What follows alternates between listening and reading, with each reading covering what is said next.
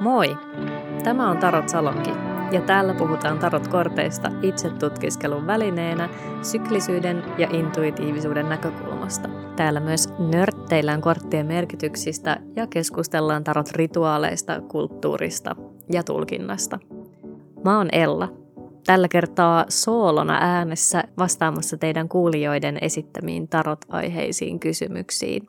Tervetuloa mukaan jaksoon. Ja hei, vielä ennen kuin hypätään jaksoon, niin muistattehan käydä arvostelemassa podin Spotifyssa tai Apple Podcasteissa. Se auttaa meitä eteenpäin. Mutta nyt siis ensimmäinen kysymys, joka mun kysymyslaatikkoon Instagramissa tupsahti, tyy mun tarot-matkaan. Täällä kysytään, että kertoisitko hetkestä, jolloin tajusit, että tarot on sun juttu? Tämä on minusta kiinnostava kysymys, koska tosi paljon puhutaan tällaisesta niin sanotusta omasta jutusta ja mä oon pitkään miettinyt, että onko se niin kuin yksi, jälleen yksi sellainen suorituskulttuurin asia, mikä meillä kaikilla pitäisi olla, eli joku tosi uniikki oma juttu. Ja siis sanon tämän sen takia, että mä oon elänyt kuitenkin valtaosan mun elämästä ilman, että mulla on ollut mitään sellaista omaa juttua. Ja ja sitten sitä on helposti vertailu itseään johonkin muuhun, että hei, miksi tuolla on noin tommonen niin jotenkin näkyvä oma juttu ja mulla ei ole oikeastaan mitään, että mä oon aina tykännyt vaan niin kuin, niin kuin tyyli syödä hyvin kaupungilla, käydä vähän museoissa, käydä vähän bailaamassa, matkustella, mutta mä en ole kokenut, että mikään noista jutuista olisi semmoinen niin jotenkin tosi leimaava, vaan noin on ollut semmoisia, mitä niin kuin kaikki tekee. Ja kaikki siis tarkoittaa niin kuin mun omaa viiteryhmää. Niin, pointtina siis se, että tämä on mulle tosi uutta, että mulla on näin vahva, vahva oma juttu. Ja se on ollut aika hauskaa huomata, miten niin kuin nykyään, jos mä näen vaikka jonkun kaverin kaverin, esimerkiksi nyt mä nauhoitan tätä jaksoa Berliinistä ja näin mun puolison kavereita. Ja heti eka asia, mitä ne kysyy, että hei, onko sulla kortit mukana ja haluat sä tyyliin kertoa niin kuin mun tarotmatkasta ja tällaista. Mutta niin, pointtiin, eli milloin tai millainen oli se hetki, jolloin mä itse tajusin, että tarot on mun juttu, niin mä ehkä miellän itse, että, että se hetki on ollut niin kuin vuonna 2020 ja ehkä se on ollut useita erilaisia hetkiä ja Toki mä oon harrastanut tarotteja jo aikaisemmin, mutta silloin mä en ole ajatellut, että se on niinku mun oma juttu, vaan se on niinku yksi harrastus muiden lomassa, mitä silloin, aina silloin tällöin tein. Mutta se ei ollut mitenkään semmoinen niinku jokapäiväinen juttu vielä joitain vuosia sitten, vaan enemmän semmoinen bileiden ja reissujen ja uusien vuosien ja illanistujaisten niinku ikään kuin sivu, sivujuonne vaikka totta kai mulla on muutama ihan niin kuin älyttömän mieleenpainuva ja mun niin kuin elämään vaikuttanut tulkinta esimerkiksi vuodelta 2017 ja 2019, jotka on ollut ihan niin kuin mielettömiä, mutta silti mä en ole silloin vielä ajatellut, että tarot on niin sanotusti mun juttu. Mutta kesällä 2020 ää, mä olin mun kaverin kanssa – kuten varmaan kaikki 2020 vuonna oli, niin Suomi roadtripillä. Ja me oltiin tota, Turussa sellaisessa tota, majatalossa ja me tehtiin siellä tarot-tulkintoja. Ja se on jäänyt mulla niin kuin, tosi vahvasti mieleen. Mä muistan, että silloin nousi esimerkiksi ylipapitar ja, ja sitten mä tajusin silloin, että että mä oon ehkä niinku jotenkin ajatellut, että mä oon tosi järkevä ihminen ja että mä oon niinku jotenkin siis silleen purematta niellyt sen ehkä jonkun tämmöisen niinku, en mä tiedä, työkulttuurin, suorituskulttuurin semmoisen niinku tehokkuusihanteen. Ja se oli aiheuttanut sen, että, että jotenkin mä niinku tajusin, että mä oon ajatellut, että mä en vaan ole ihminen, joka olisi intuitiivinen tai yhtään sellainen niin kuin ehkä jotenkin, en mä tiedä, luova, taiteellinen, jotenkin runollinen, että mä en vaan oo sellainen ihminen, mutta silloin siellä turkulaisessa majatalossa tämän tarottulkinnan myötä mä ehkä tajusin, että, että niin kuin, kyllähän mäkin voin jotenkin tutustua tällaisiin asioihin ja, ja tarotkortit itsessään on osa sellaista tietynlaista maailmaa, johon mä kuitenkin ajattelen, että se ei niin kuin ole mun maailma, vaan mä voin vähän niin kuin läpällä niin kuin käydä siellä, mutta että se ei jotenkin kuulu mulle. Toinen kortti, mikä siinä tulkinnassa silloin nousi, oli miekkojen lähetti tai mun totpakassa se oli miekkojen prinsessa. Ja se edustaa sellaista uteliaisuutta, tietynlaista kapinallisuutta ja myös sellaista tietynlaista aloittelijuutta ja opiskelijahenkeä. Eli että ei tarvi olla asiantuntija, ei tarvi vielä tietää kaikkea ja myös voi kapinoida ja niin kuin tavallaan rikkoa tai tuhota kaiken sellaisen aiemman, ehkä niin kuin kaiken mitä on aiemmin ajatellut tai kaiken mitä on aiemmin ajatellut jotenkin, että miten asiat on tai mikä on totta. Ja nämä oli ehkä semmoiset niin ensimmäiset silleen kunnon siemenet siihen, että mä tai aloin tajuta, että tarot on mulle ehkä vähän enemmän kuin vaan sellainen niin kuin hauska ajanviete silloin tällöin. Ja tämä ajatus jäi ehkä kypsy mun mieleen ja, ja sitten tota sen kesän 2020 aikana niin mä varmaan kuten moni muu koronavuonna, niin vähän niin kuin pohdin, että mitä mä ihan oikeasti haluan mun elämältä ja onko se sitä, mitä mä oon siihen mennessä tehnyt. Ja se, mitä mä siihen mennessä olin tehnyt, oli ihan helvetisti töitä. Eli mun tavallaan, mä vitsailinkin siitä mun kavereille, kun joskus joku kysyi, että mitä mä niinku harrastan, niin tavallaan töitä. Että mä tein niinku tosi paljon töitä ja se oli semmoinen vähän niinku elämäntapa. Mutta siinä kesänä mä myös aloin kyseenalaistaa, että onko tämä ihan oikeasti se, miten mä haluan niinku elää mun elämää ja käyttää mun aikaa. Ja, ja tajusin, että ehkä ei että mun tavallaan suhde mun työntekoon ei ehkä ollut ihan terveellä pohjalla siinä mielessä, että mun työ oli mun tavallaan kärjistäen niin kuin ainoa intohimo niin sanotusti. Ja mm, mä väitän, että nyt kun mulla on niin kuin muitakin intohimoja elämässä, niin tavallaan kaikki voittaa. Silleen, että on tosi win-win, että ähm, uskon, että mä oon sekä niin kuin vapaa-ajalla että omassa elämässä omi, omien intohimojen eli tarrottien parissa, että siellä palkkatöissä, niin tavallaan paljon parempi versio itsestäni, kun mulla on jotenkin elämä paremmin tasapainossa ja se työ ei ole jollain tavalla se niin kuin ainoa sisältö. Eli tämä oli kesän 2020 pohdintaa. Ja sitten mä jäin opintovapaalle se kävi aika nopeasti, eli, eli tota, mä silloin kesällä tätä niin kuin funtsin ja sitten jo lokakuussa mä jäin opintovapaalle vuodeksi.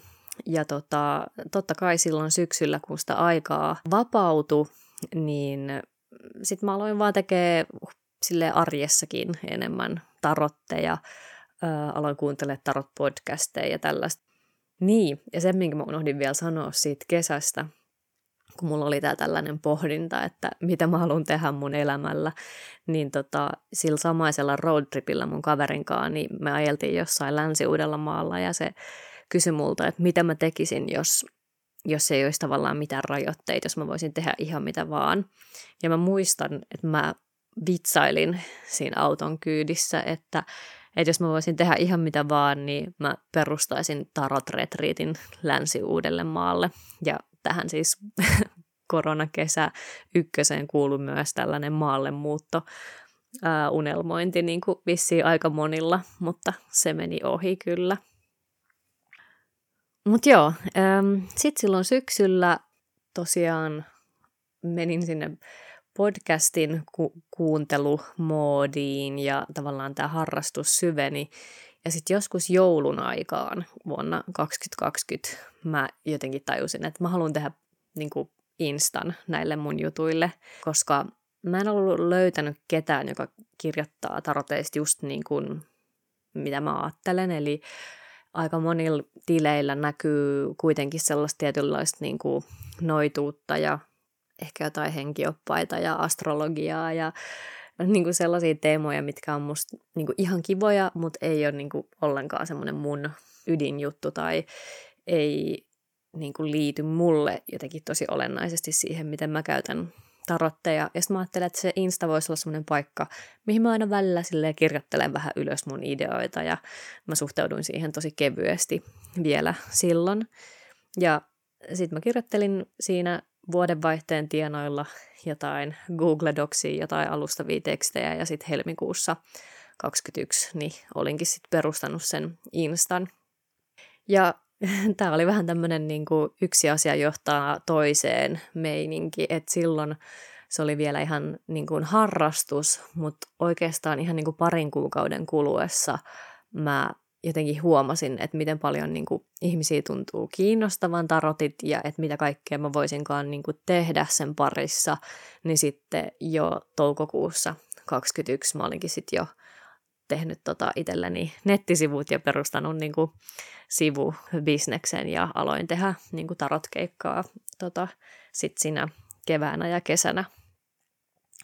Tämä tavallaan eteni tosi orgaanisesti ja se ikään kuin kasvoi mun jutuksi niin kuin, vähän silleen vaihe vaiheelta ja toisaalta nyt niin kuin jälkikäteen on helppo peilata takaisin sinne 2020 kesään, että ehkä se silloin jo jollain tavalla niin kuin se, ne siemenet niin kuin istutettiin siitä, että hei tästä oikeasti voisi tulla jotain isompaa ja mä halusin, että siitä tulisi jotain isompaa, vaikka mä uskalsin sanoa sen vain ääneen niin kuin läpällä, että mä perustaisin tämmöisen tarot, tarot-retriitin, jos mä saisin tehdä ihan mitä mä haluan. Mutta niin, ehkä tarinan opetus on se, että ehdottomasti itsestä voi tulla se tyyppi, kuka ajatteli, ettei koskaan olisi, koska jos kysyisi niin kuin Ellalta vuonna 2015 vaikka, että, että miltä se tällainen kuulostaa, että, että voisiko niin kuin potentiaalista, että muutaman vuoden kuluttua sä teet tällaista, niin mä en olisi kyllä todellakaan uskonut, koska mä olin jotenkin sulkenut, et, sulkenut tämän tyyppiset asiat niin kuin pois, että ne ei jotenkin kuulu mulle ja ne ei ole jotenkin saatavilla mulle, että ne ei vaan jotenkin kuulu mulle. Mutta niin, silleen mä sen tajusin. Joo, sitten toinen kysymys tuolta Instan puolelta kuuluu näin. Mua on aina kiinnostanut, vaikkei sillä ole väliä, mutta oot jotenkin niin uni- universaalin viisas. Mikä sun koulutus ja ammatti on?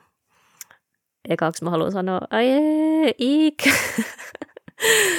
Kiitos, e, että minua sanotaan viisaaksi. Sehän on ihana kuulla ja huomaan, että näköjään vähän kiusannun, vaikka pidänkin siitä niin kuin viisautta jotenkin tosi tärkeänä ja tavoiteltavana arvona, mutta en uskaltaisi itseäni silti sanoa viisaaksi ihan niin kuin varauksetta.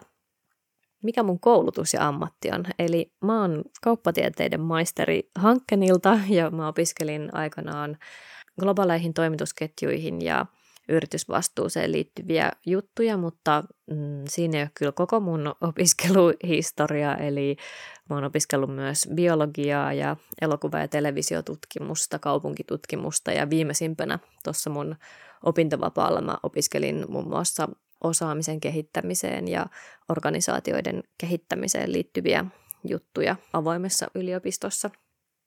Ja ammatiltani mä oon siis viestinnän vanhempi neuvonantaja ja mä oon ollut myös esihenkilönä ja, ja tiiminvetäjänä ja asiakasvastaavana, eli kaikessa mitä mä teen, niin on yhdistynyt tavallaan sekä toi viestintä, asiakasduuni, että sitten ihmisten, ihmisten johtaminen. Ja ollut niin kuin, varsinkin tuossa niin kuin esihenkilötyössäni on päässyt tosi monenlaisten ihmisten kanssa aika silleen, niin kuin henkilökohtaisella tasolla tekemisiin niin kuin valmentamaan ja pitämään kehityskeskusteluita ja niin kuin käymään palkkaneuvotteluja ja kaikkea sellaista, mikä ei todellakaan ole mitään ihan helppoa hommaa, mutta siitä tavallaan ehkä oppinut sellaista asioiden sanottamista ja, ja tavallaan niin kuin ehkä kehittynyt sellainen ihan hyvä niin kuin ihmistuntemus.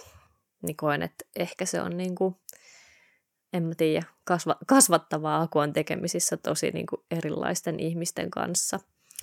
Mutta mä en todellakaan ole aina mitenkään kauhean viisas, että mä oon myös niin kuin sekoilija ja niin kuin keskeneräinen ja ihan hölmö välillä. Että tota, Instaan näkyy aina tietyt puolet, mutta ehkä täällä podissa, podissa läikkyy useammin niin kuin yli, en tiedä. Mutta ehkä siihen viisauteen mä ajattelen, että kuuluu myös silleen kyky niin kuin ainakin joskus nauraa itselleen. Ja, ja mä oon ollut tosi onnekas, koska mun elämässä on ollut niin kuin vanhemmista ja perheestä ja ystävistä ja lähipiiristä alkaen jotenkin mun mielestä tosi viisaita ihmisiä, että, että saanut sille oppia, oppia kaikilta tässä ympärilläni matkan varrella. Joo, no mutta sit hei, riittää kysymykset muhun liittyen. Kolmas kysymys kuuluu, että mitä tarot-maailma mielestäsi vielä kaipaisi? Onko jotain selkeää puutetta tai vajautta? Tämä on tosi pinnallinen vastaus, mutta ekana mulla tulee mieleen siis, että miehiä, koska tämä on tosi, tosi naisvaltainen ala, niin to, totta kai on niin kuin miehiäkin tarot maailmassa, mutta tota, näky, näkyvästi saisi olla vielä enemmän. Se olisi musta mahtavaa, ihan niin kuin jotenkin sellaisen tasapainoisen ja koko, niin kuin, että tavallaan koko ihmisyyden kirjo tulisi jotenkin paremmin ehkä edustettua.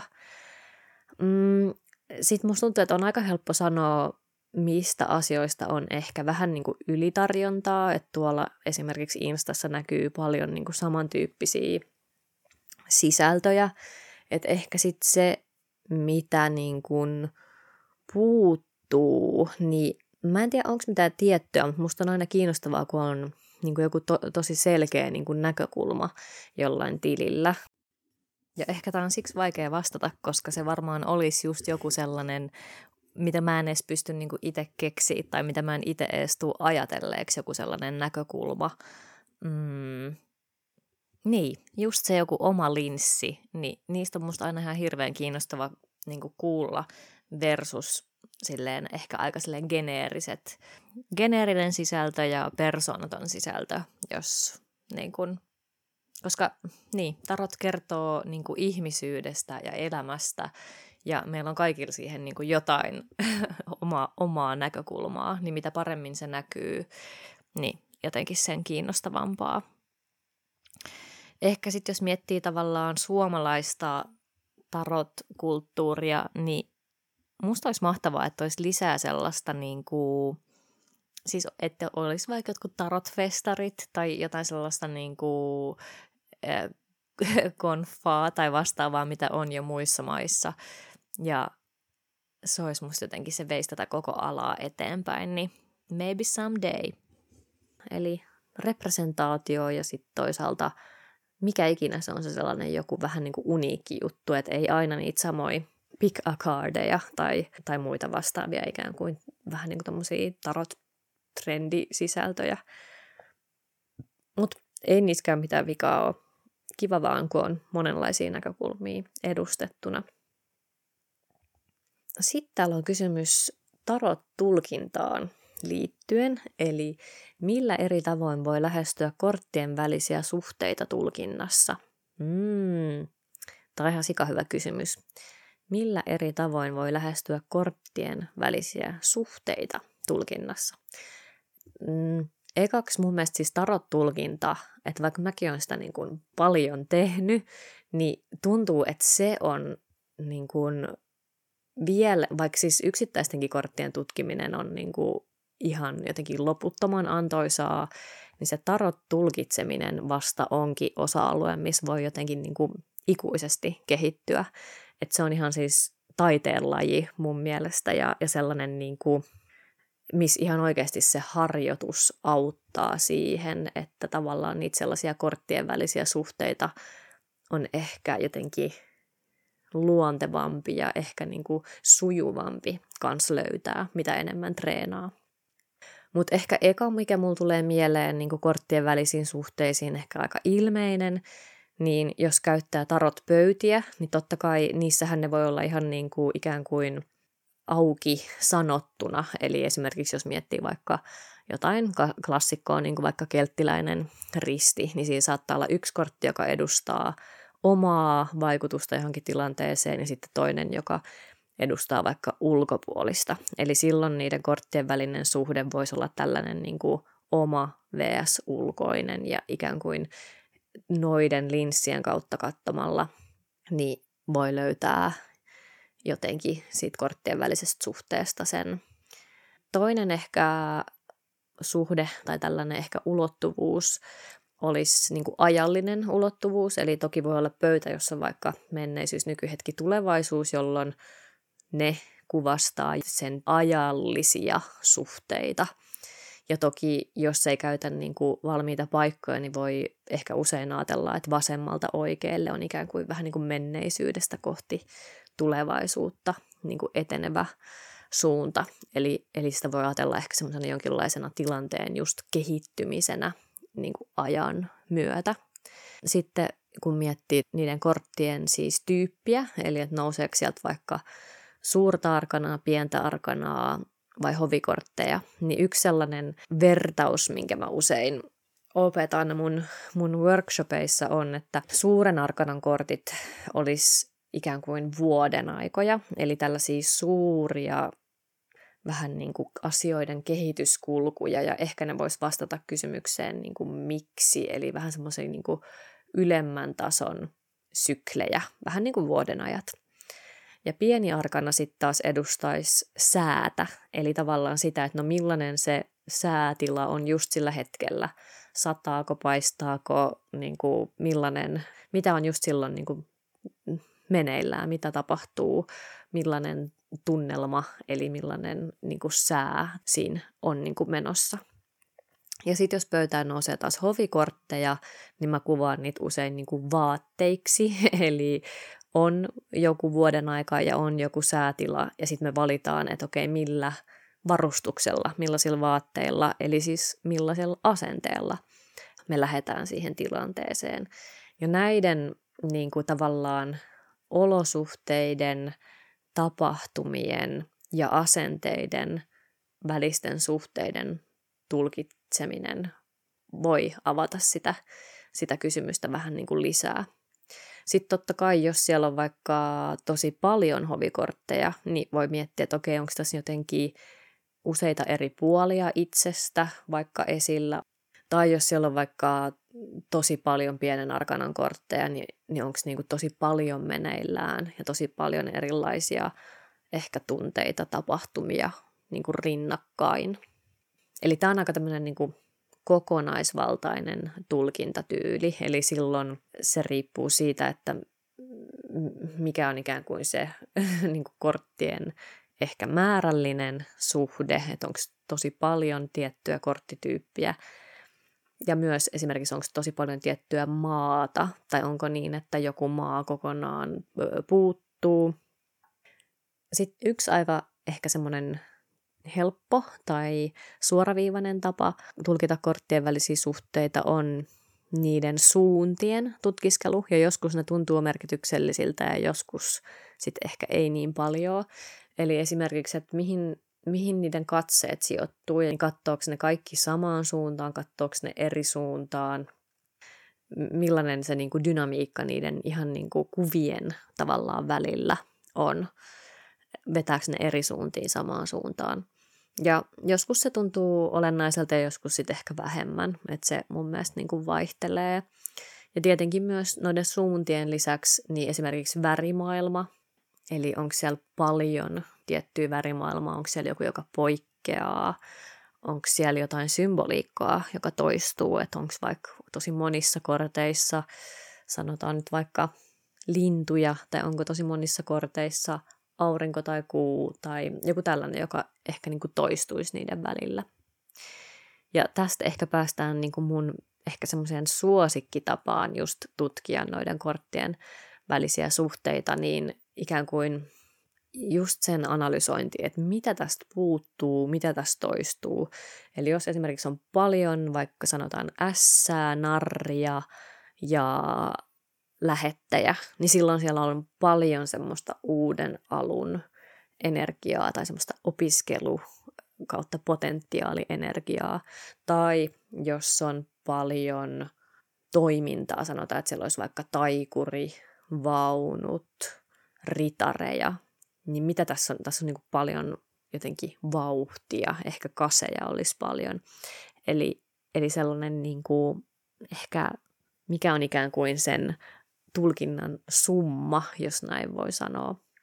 Mutta kuten sanoin tuossa aluksi, tämä on taiteen laji ja on loputtomasti niin kuin nyansseja, mitä niiden korttien väliltä voi löytää, ja eri ihmiset löytää sieltä ihan eri juttuja, uskallan väittää. Eli rohkeasti vaan kokeilemaan ja tutkimaan ja vaikka kokeilemaan jotain noista lähestymistavoista, vaikka sitä väri- ja katse lähestymistapaa tai sitten tätä tällaista korttityyppi lähestymistapaa. Ja usein tavallaan tämmöisellä, jos sitä ehkä liikaa lähtee niin kuin ehkä rationalisoimaan liian jotenkin, en mä tiedä, väkivalloin, niin sekään ei välttämättä johda hyvään tulokseen, että, että mä suosittelen kyllä kans vaan ikään kuin antaa niiden korttien vähän vaikuttaa ja tutkii, mitä nousee niin kuin intuitiivisesti mieleen ja hakee näistä ehkä analyysityökaluista sit sellaista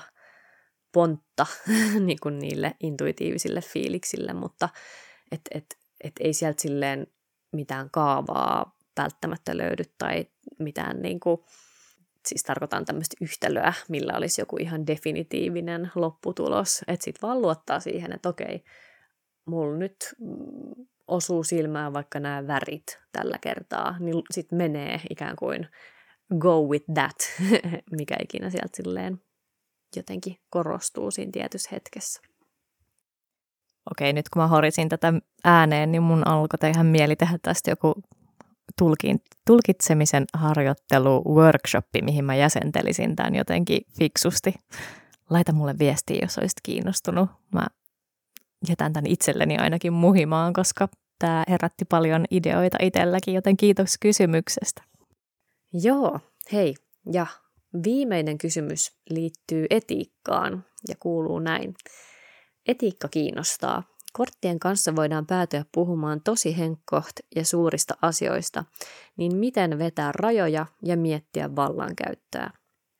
Uja, tämä on iso kysymys ja mun mielestä niin kuin ylipäätään se, että pohtii näitä eettisiä kysymyksiä, niin koska näihin ei, ole, näihin ei ole mitään sellaisia täysin valmiita vastauksia, niin mun mielestä se, että ylipäätään pohdiskelee näitä kysymyksiä, niin on vähintään yhtä tärkeää kuin se, että löytää jotenkin ihan absoluuttisia vastauksia. Mm, Mutta siis, eli rajojen vetämiseen ja vallankäyttöön liittyen, niin mä ajattelen, että ehkä yksi semmoinen ensimmäinen askel on sen miettiminen, että mikä on oma, millaisia omia etuoikeuksia itsellä on. Eli millaisesta tavallaan positiosta tulee tiettyyn tilanteeseen. Eli esimerkiksi mä voin sanoa, että mä oon valkoinen, siis sukupuolinen, keskiluokkainen tyyppi, ja se tarkoittaa ehkä tiettyjä asioita. Ja, ja mun on hyvä niin kuin tiedostaa se, että mistä mä tuun. Ja, ja on ehkä asioita, mitä mä en koskaan voi ymmärtää. Ja tavallaan ymmärtää se oma etuoikeus ja tulla mahdollisimman hyvin kanssa tietoiseksi semmoisista omista ehkä sokeista, mahdollisista niin kuin sokeista pisteistä tavallaan ennen kuin edes lähtee tekemään tulkintoja kenellekään.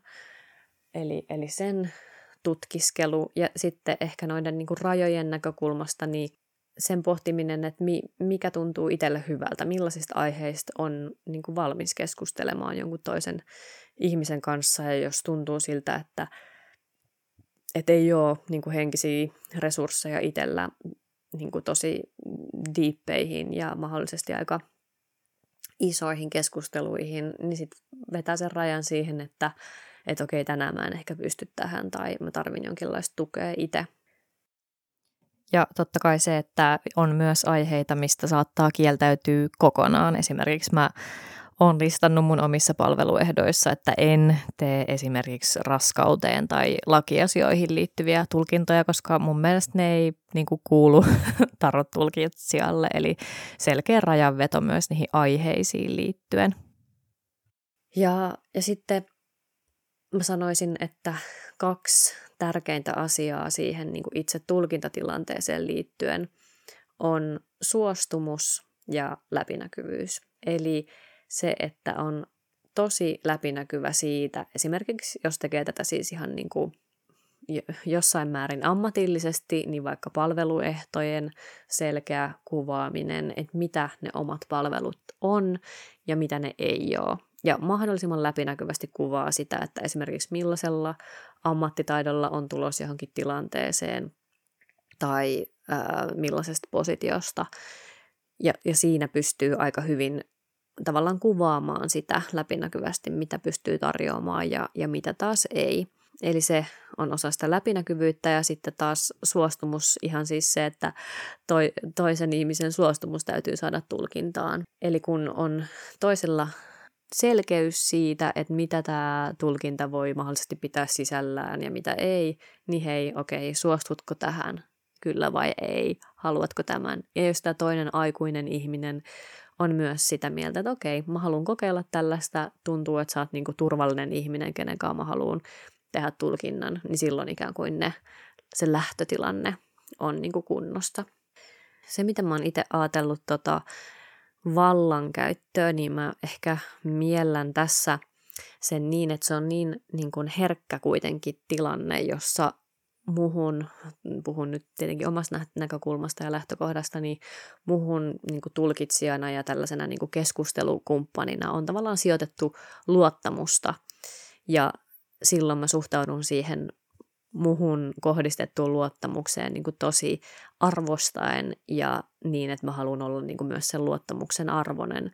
Eli, eli totta kai se tarkoittaa sitä, että ne keskustelut on luottamuksellisia ja mä en käytä sitä mun tällaista niin kuin ehkä jonkinlaista niin kuin neuvonantajan roolia väärin.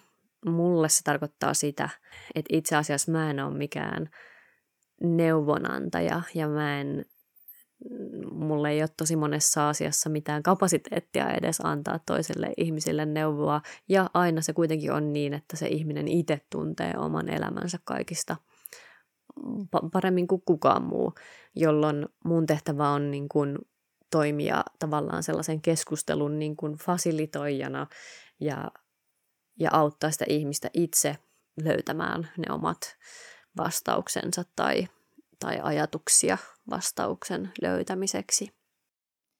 Ja tässä tietenkin niin kuin tulkitsijalla voi ehkä ihan niin kuin ymmärrettävästi olla joku tämmöinen harha tai paine siitä, että pitäisi pysty, pystyä tarjoamaan jotain vastauksia tai neuvoja, mutta että se ikään kuin idea onkin siinä, että miten olla tavallaan vaan se peili ja keskustelukumppani, eikä mikään niin kuin vastausten tai neuvojen antaja.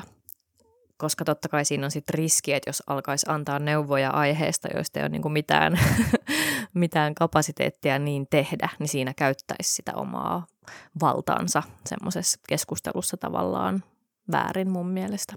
Ja musta niiden neuvojen, neuvojen antamisen sijaan niin paljon tärkeämpää on kuunnella ja haastaa lempeästi ja tavallaan muistuttaa sitä kysyjääkin tarvittaessa, että hänellä on aina oma vastuu elämästään ja, ja tavallaan hän itse tekee ne päätökset.